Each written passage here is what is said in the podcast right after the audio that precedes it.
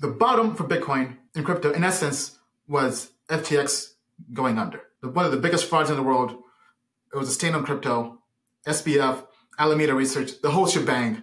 That was, in essence, the bottom. November 14th, approximately. In essence, November 2022. So now, if we take the bear case, if we're putting out this hypothesis that every Bitcoin halving, every cycle, the length of the bull run will be longer. If we, if we say the bear case is going to be 15% longer than before, that gives us about 1200 days, which means the top of the Bitcoin bull run will be approximately March 2026.